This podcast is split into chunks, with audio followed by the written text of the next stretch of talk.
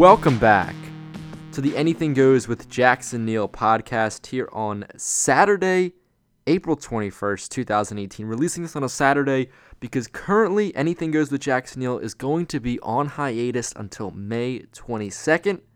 So until then, no Anything Goes, but stay tuned right here on the Jackson Neill SoundCloud page as the Jackson Neill Sports and Music Podcast will be updated throughout each and every week. I'm going to put more quality into them as I take a break from Anything Goes for a little while. But first, before that hiatus starts, I want to get in two really great interviews that I did recently with two rappers. First one is Spose, a guy who has been around a block for a while now from Maine. He's a really awesome musician, has his own podcast. Really fun talking with him, so that interview is really awesome to do. And then another guy who was passed along to me, Amir Tripp, young up-and-comer coming out of Chicago. His debut, Pyro, is a must-listen for any hip-hop fan. It's really awesome. He's a name you better get familiar with because he's doing really cool things musically and outside of his music as well. I talked to him about all that and more. So first up, I'm talking to Spose about everything that's going on with him, including his podcast. So I just want to start off, what are you currently working on? Good question. Well, I was supposed to take the year off. I was just going to chill, but I'm incapable of that. So I've made a ton of songs, and I'm trying to figure out the proper way to release them. But I'm basically just working on the next chapter in the evolution of Spose and trying to go, somewhere, just trying to not make any music like the music I've made before, basically. Mm-hmm. Why did you want to take a year off? Because I guess I had the luxury, and I think I was, I had a really good year last year, and I figured, if I'm gonna, I have a couple other business ideas too. I kind of wanted to focus on, I was trying to start a couple other businesses, which I'm working on, but I really just realized I'm incapable of taking time off from music because I just can't stop making it, really. Mm-hmm. Yeah, that's something I've heard from a couple artists before when they said they want to take a break, and then before they know it, they're recording songs on vacation or something like that.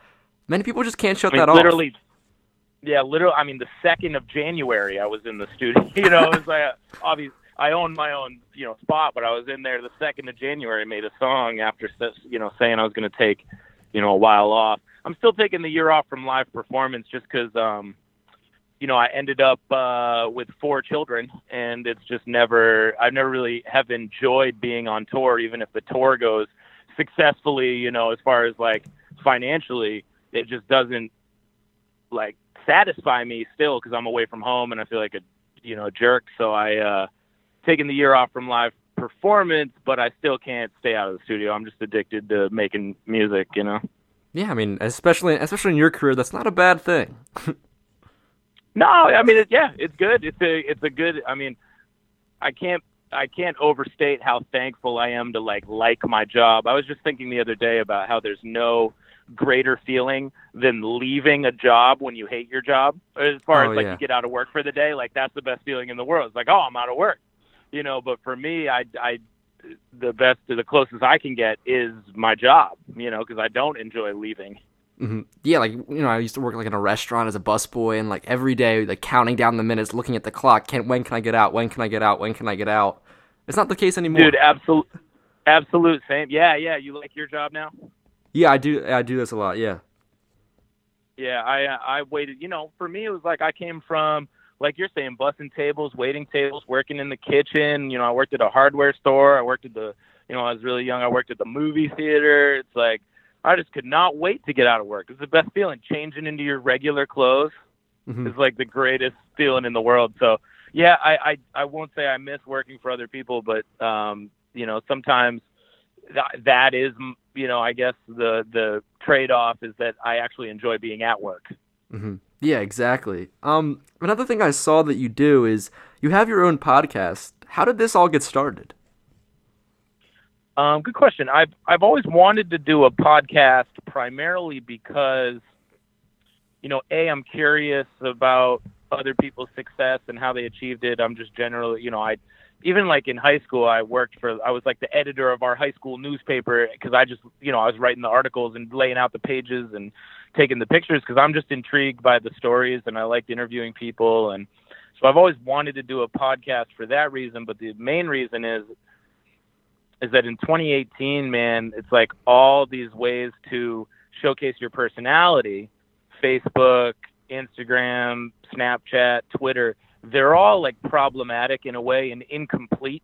You know, like I don't really feel like they show the real, like Twitter's like where you go to post, you know, your hot take, your angry opinion, you know, or interact with the fans, which is cool, but like that doesn't give you the full picture. And then Facebook's basically baiting people into arguing in the comments, you know, for maximum reaction. And then Instagram's just visual advertising. So for me, a podcast is like the most authentic way to not only like promote myself, but also just to put the real me out there. You know, it's like, this is really me. And I started it in November. And I just put out my 20th episode yesterday. And, I just really love doing it, man. I love talking. I love interviewing people. I just want to know, you know, I got questions and, I really hope to keep working at it until I get to interview, you know, Kanye and I'll even interview Trump. I'll interview anybody, man. Hey, if you get that interview, that'd be a really, really big one. I wouldn't turn that one down personally either. If no matter how big they are, I'll take it. You know what I'm saying? Like I feel like it'd be pretty easy to get a news story, you know, because the best interview is the interview that becomes like a viral news story, and you know Trump's gonna say something crazy. Come on the podcast, bro. Yeah, just say something, and we'll let you on, basically. Yeah, exactly. But, you know, man, I just feel like I really desire to have my real personality out there instead of like the approximated text version of it on Twitter, you know? Mm-hmm. Yeah, I could totally understand that. Like, I have a Twitter and Instagram and stuff, and it's like it's just hard to really portray everything about you over those, whereas like a medium like a radio show or a podcast, you really can get a lot more of yourself out there. 100%, man. And I really, it really is satisfying to me in a way to have my version of the story out there, you know, or like my real personality out there, which I think is, you know, I think that's one of my tools going forward is like, you know, I'm 32. Like I've been doing, you know, it was almost 10 years ago. I signed like a big record deal. Like I'm not unrealistic about reality, you know, it's like there's an expiration date on, you know, Suburban White Rap Dad, but I don't know if there's ever an expiration date on like good conversation or, you know, just being brutally honest with people and just like being authentic. You know, I feel like that's forever. Yeah, exactly. This is something I noticed is that, you know, I saw you interview a lot of musicians. What's it like to be a musician yourself and then switch over and be on the interview side? Oh, it's great. Well, I think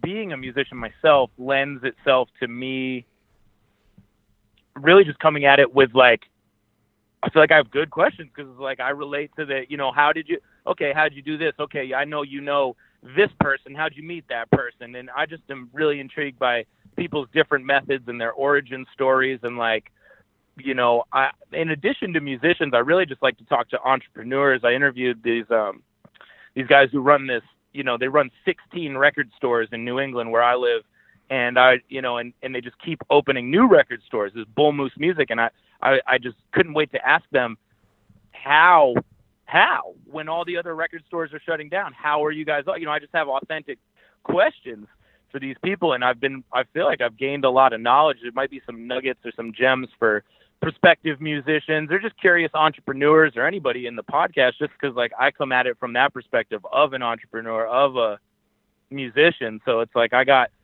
don't want to waste my time with BS questions about like, you know, so tell me about your new album. You know, it's like I'm trying to get to like the root of it, you know?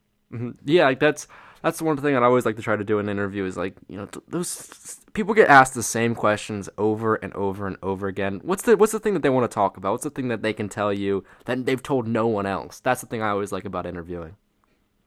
Great. Yeah. Great point, man. I could probably learn a thing or two from you. I'm just kind of getting started, but one thing I've found is, before I interview somebody, I always make sure to like scroll back through their Twitter for like a week and see what, or maybe longer or whatever, to see because you kind of only tweet what you're passionate about. Mm-hmm. You know, it's like you could kind of see where someone's like passions and what pisses them off and like what gets them excited, and like even what they retweet is like a great indicator of like, okay, this person clearly is passionate about this, so let me bring that up and maybe we can expound upon that, or we could hear, you know, the take genuinely from the, because I find if you get somebody excited about something, it usually makes for good podcast.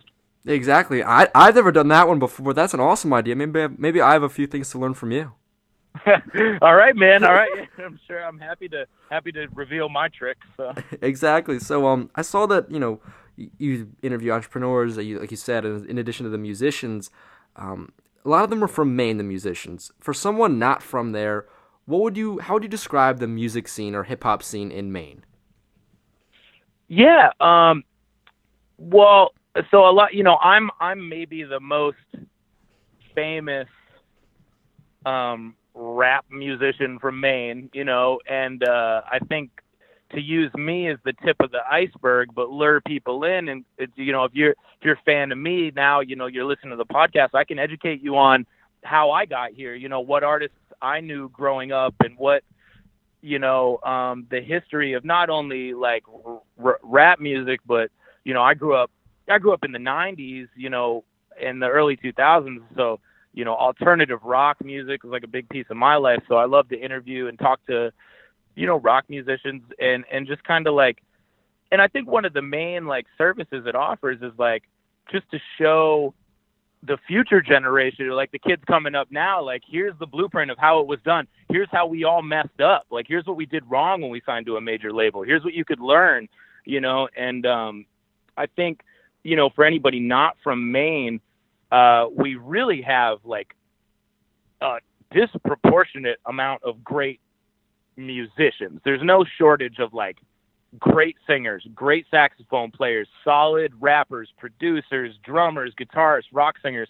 But the problem is that there's really no like music industry up here to convert that out of like, you know, there's not like a great songwriting community so much as there's like a million great players who can go play like the Pink Floyd album or the Lady Gaga covers show, you know? And so I'm really trying to highlight the people who've really done it and really gone for it out of Maine, and like, what did they learn? Where'd we fail? You know, and also talking to the next generation coming up, because it's like, I got as much to learn from them as they do from me, maybe, you know, as like a OG. Yeah, exactly. Because, you know, you're up there and you're obviously very north up there, and removed a lot from the music industry, maybe down here like New York, definitely removed from LA. Yep. How much do you think like the internet, I guess you would say, how much do you think the internet has helped people in these places where traditionally aren't music hotbeds maybe get discovered or have a better chance at that? I mean, I think significantly, you know, it's affected the people not only in Maine, but if you're in, I don't know, like some town in northern Sweden, you know, it's like the internet has homogenized everything to where like you're all, you know, it's made everybody connected to the point where like all you need is Wi-Fi and an electrical outlet, and you can go from nothing to the biggest artist in the world, you know, basically what it made. And that did not used to exist. This is why, you know, 90% of the time when someone tells me they're moving from Maine or they're moving from wherever they live to New York City or they're moving to LA, my first question is why? You know, like I understand like the idea of going to make connections and be where things are happening. And for some people that is the look. Like if, you know, I know certain artists who succeed at that, but I think you're almost better off staying where you're from, staying true to where you're from, being unique because of that. And that will help you stand out. And we're all, you know, Spotify is just as close to Maine as it is to Los Angeles. You know, like iTunes is no closer to New York City than it is to, you know, a random town in Montana. So, you know, if you could get great stuff out there, it can be heard. I mean, I was able to sign a major label deal, you know, with Republic Records, which is home to, I don't know, The Weeknd. And, you know, I think they even have a deal with Young Money. So they do Drake and Nicki Minaj and all that stuff. And I was able to sign a deal with them because my song was on the internet and they were able to find me, you know, and that's what it is like, make them come to you. And also, I feel like it's way harder to stand out and be recognized in New York City and Los Angeles compared to, you could probably become the king, the music king of Boise, Idaho much faster and get noticed, you know? Mm-hmm. Yeah, I think that's a really awesome perspective. I never really thought of it like that in the aspect that, you know, almost don't really move to the places. Like now you can just kind of be your own unique self in different spots. I was talking to this one rapper, Grieves, a little while ago, and he went over to, I think it was Amsterdam, to record his one album, and it was an awesome project that was completely different than anything he had ever done before. He's from Minnesota, and I remember him telling me that it was because he was in this different place where there wasn't as much, I guess, going on, that he was able to get this new sound. So I guess, you know, if you go to the New Yorks, to the Los Angeleses, you might just end up sounding like everyone else. Which I think is a detriment, man. I really do. I think, time out. I love Grieves, and me and him did a song together recently. If you look it up, it's called Take You Home. And what a great guy and what a great talent. Not only as a producer, or not only as a rapper, but also as a producer, and just, you know, somebody who's built a career out of this, being super authentic to who he is. But yeah, man, I think it speaks to, that's why, you know, even when I was like signed to a major label and flying out to Los Angeles to like record songs, I could not wait to get back to Maine and just be with the people that I'm supposed to represent. You know, it's like, how can I really represent the place I'm from if I'm not there? You know, and I think 100,000, you know, there's hundreds, tens of thousands of people who can tell the New York story, and only, you know, a few of them will do it really fantastically, but and uniquely. But there's not so many people who can tell my story, and I think that I try to look at that as an advantage rather than something that holds me back, you mm-hmm. know? Yeah, definitely. And also, if you've always been inspired growing up to be an artist and you're from this one place, why would you want to leave where that inspiration has always been for you, I guess, is another aspect of that argument. 100%. And that also, like, that ties into something even bigger. It's just like, it's like the only, like when people sign a deal, you know, they sign like a major label deal. For me, it was like, all right, now they're putting me in all these places that I'm uncomfortable and I'm not myself. And I'm not, but what I didn't realize at the time is I had the leverage, and I should have just been like, no, I'm going to record it all here, you know, where I'm comfortable, you know, be where you're from. And I think it's almost like if you got called up to the NBA, you know, or you got drafted in the NBA and you're like, all right, I'm going to change everything now. It's like, no, stick to what got you here. Mm-hmm. You know? Yeah, definitely. I mean, you even hear the biggest artists in the world, like whether it's someone like Drake going back to Toronto to record in a hotel or hotel room or something like that, is even the biggest artists, they always could do that. They always go back to where they're from. They always record music where they're comfortable because that they realize that's when they're at their best. Yeah, you're absolutely right. I mean, for me, that's Maine. You know, this is where I find. Mm-hmm. Well, that's really awesome, and I just want to leave this off. Going forward now, what are some of your plans for this year? Well, let's see. I said I was taking the year off from live performance, but I'd really like to get out on the road later in the fall, just because I'm going to be releasing some music.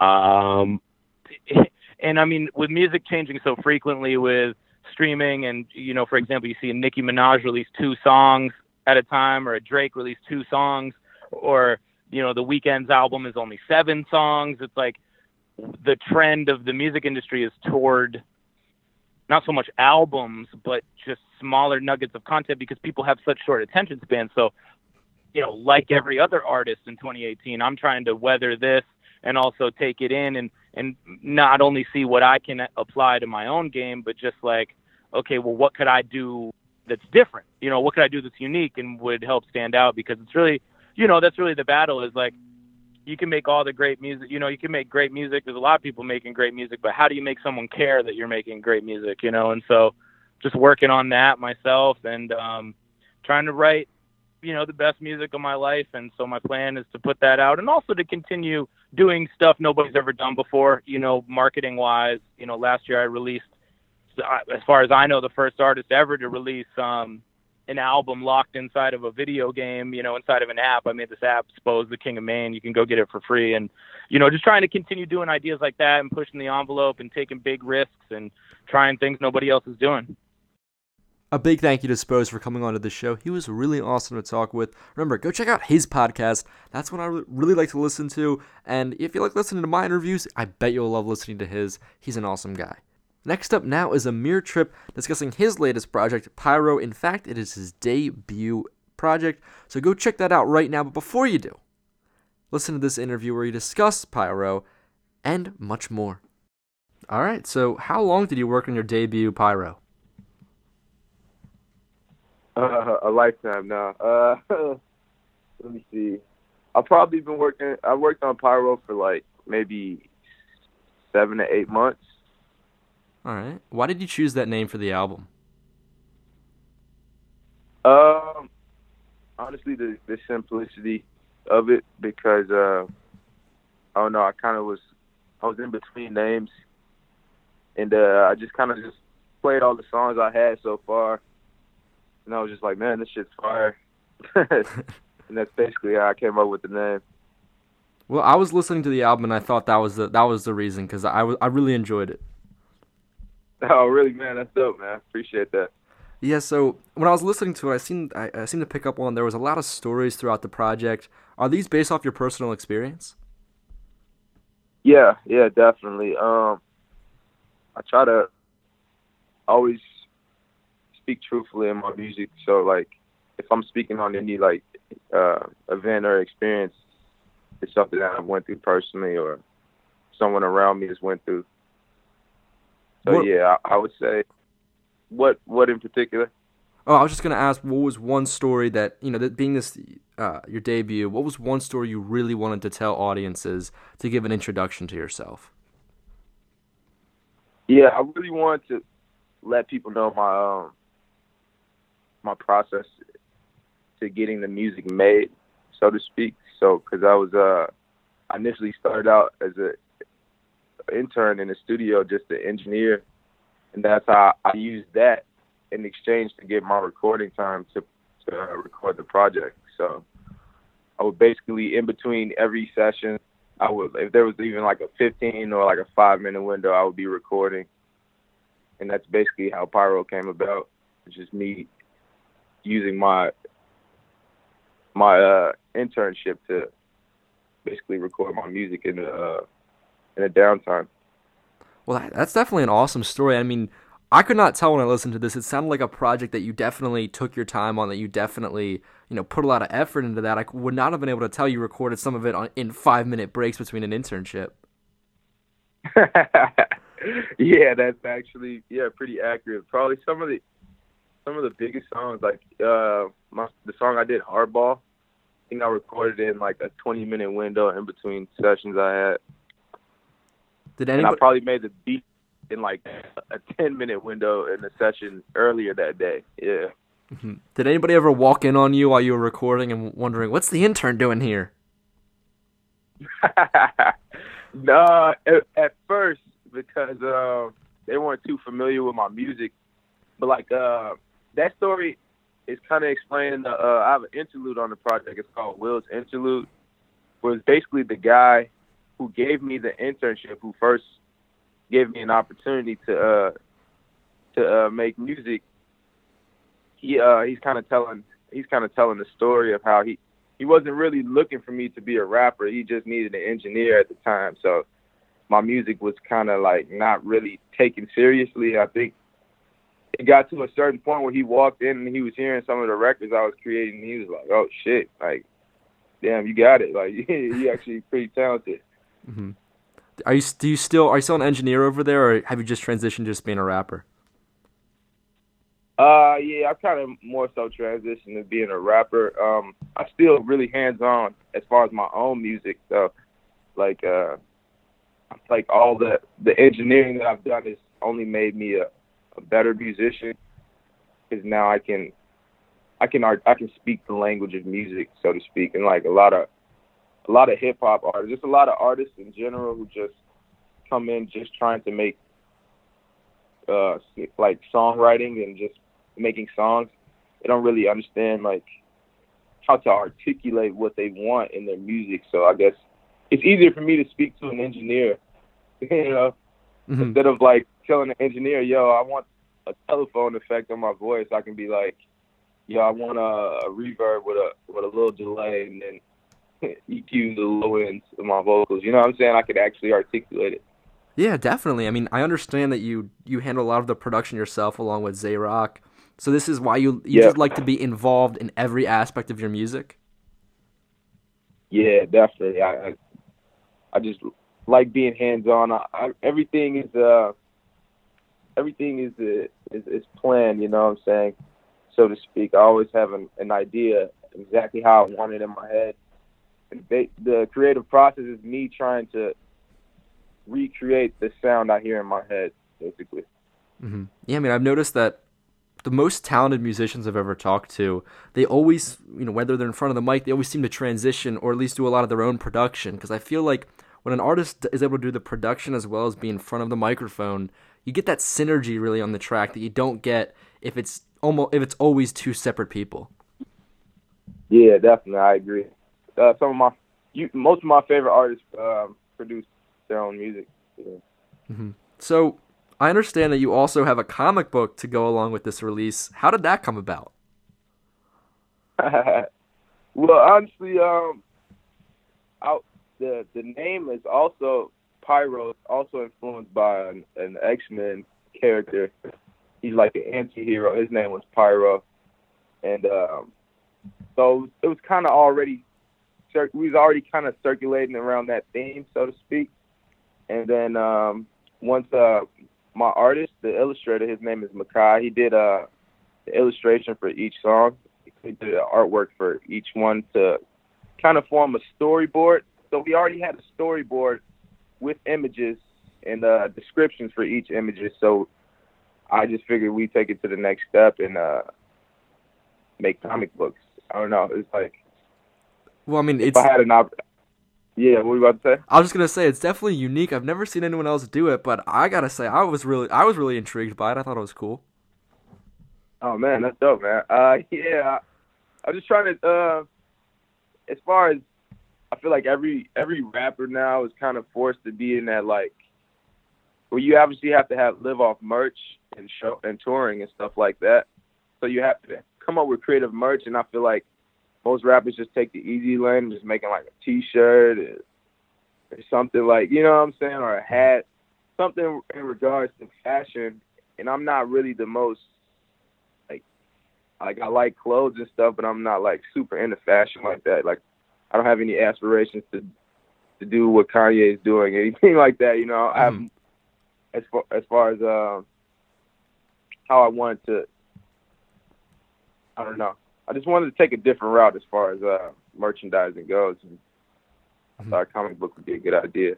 I could totally understand that. Yeah, I never really knew what Prada, Gucci, or any one of those brands were before I listened to Kanye West. He's really into that kind of stuff. Right.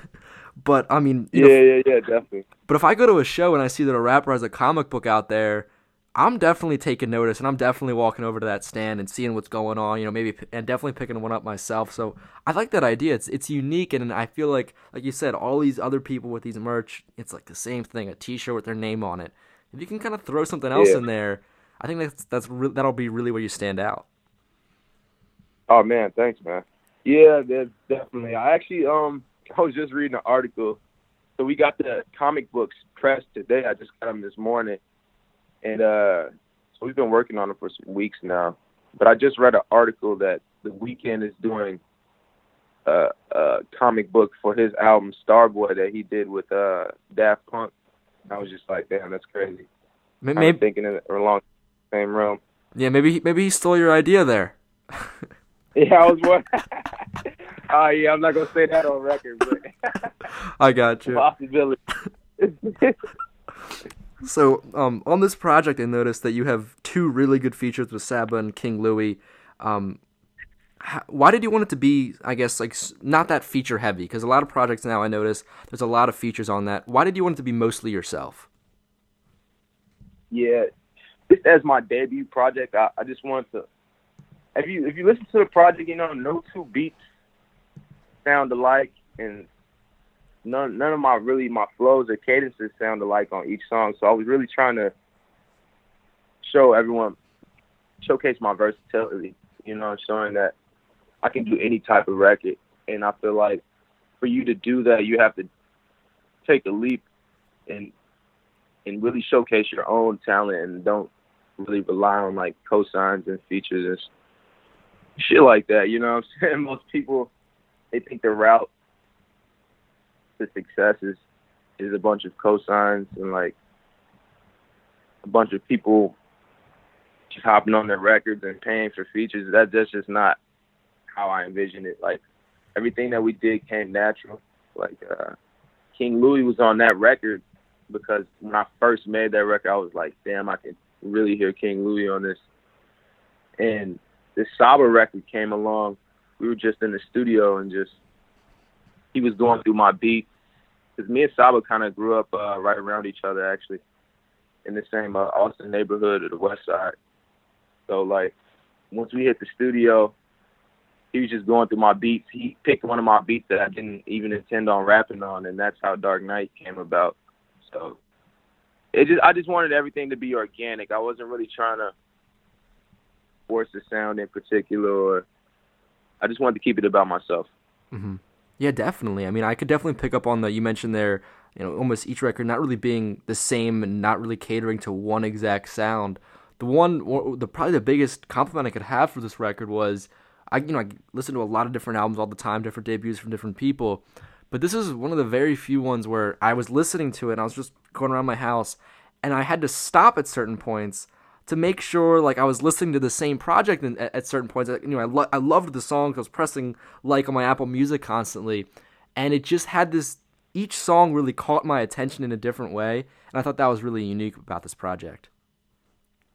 Oh man, that's exactly what I was going for. It was not no particular sound. I was just trying to reflect myself through the music as much as I can. Like there was no part of me I wanted to leave out, so to speak. Like I like all types of music, and I wanted to really reflect that in the project. Mm-hmm. Well, I think you certainly did. And now, following this release of your debut, what are some of your plans going forward?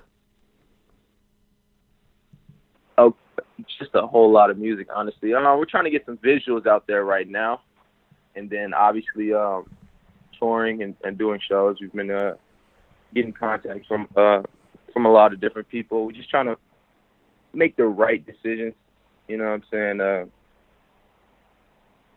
Really put myself in the position where everything I'm doing is being cohesive. I'm sorry, I can't even think of the word. But everything I'm doing is being conducive to my success. Like, we're not trying to take any steps back. So I'm going to be releasing a lot of music this year. And then we plan on shooting like 3 to 4 visuals from Pyro alone.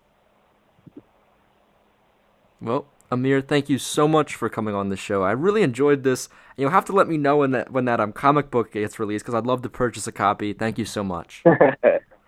Absolutely, man. I'm going to have Cam send you one over. All right, sweet. Thank you so much. Have an awesome day. Yeah, you too, bro. Again, a big thanks to Amir for coming on to the show. Remember, check out Pyro right now. It's out on basically all streaming platforms. It's a must-listen if you're a hip-hop fan. Really, really great debut, and can't wait to see what he's going to be doing out on that Chicago scene, one of my favorite hip-hop scenes in the country. That'll wrap it up for this edition of the Anything Goes with Jackson Neill podcast. As I mentioned earlier in the podcast, Anything Goes will be going on a hiatus.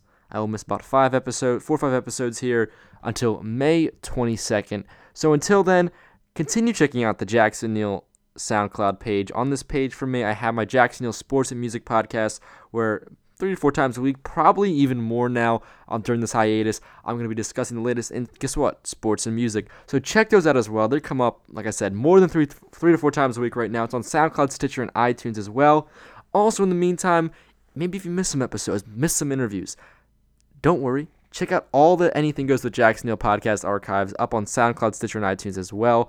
In this hiatus, you'll have plenty of time to go catch up on all the episodes, all the interviews you missed up on, because trust me, there are some real gems in there. Some of my favorites include my interviews with Lil Xan, my interview with Bacon, High Tone, and much more. There's too many to even name. So go check out all of those. There's some really, really great stuff in my archives. And with a couple-week hiatus, perfect time to check all those out. Also, follow me on Twitter, at JacksonNeill20. There I'll keep you updated as when my show is going to be coming back. May 22nd is looking like right now on 107.9 FM WRML in southern New Jersey. Who's going to be on that first show? Other interviews I'm doing, other things I'm doing, because maybe in this time I expand some other things, write a little more. Who knows? So follow me on Twitter, at JacksonNeill20, to keep up to date on all the latest things that I'm doing. Thank you so much for listening. I'll see you guys all in May.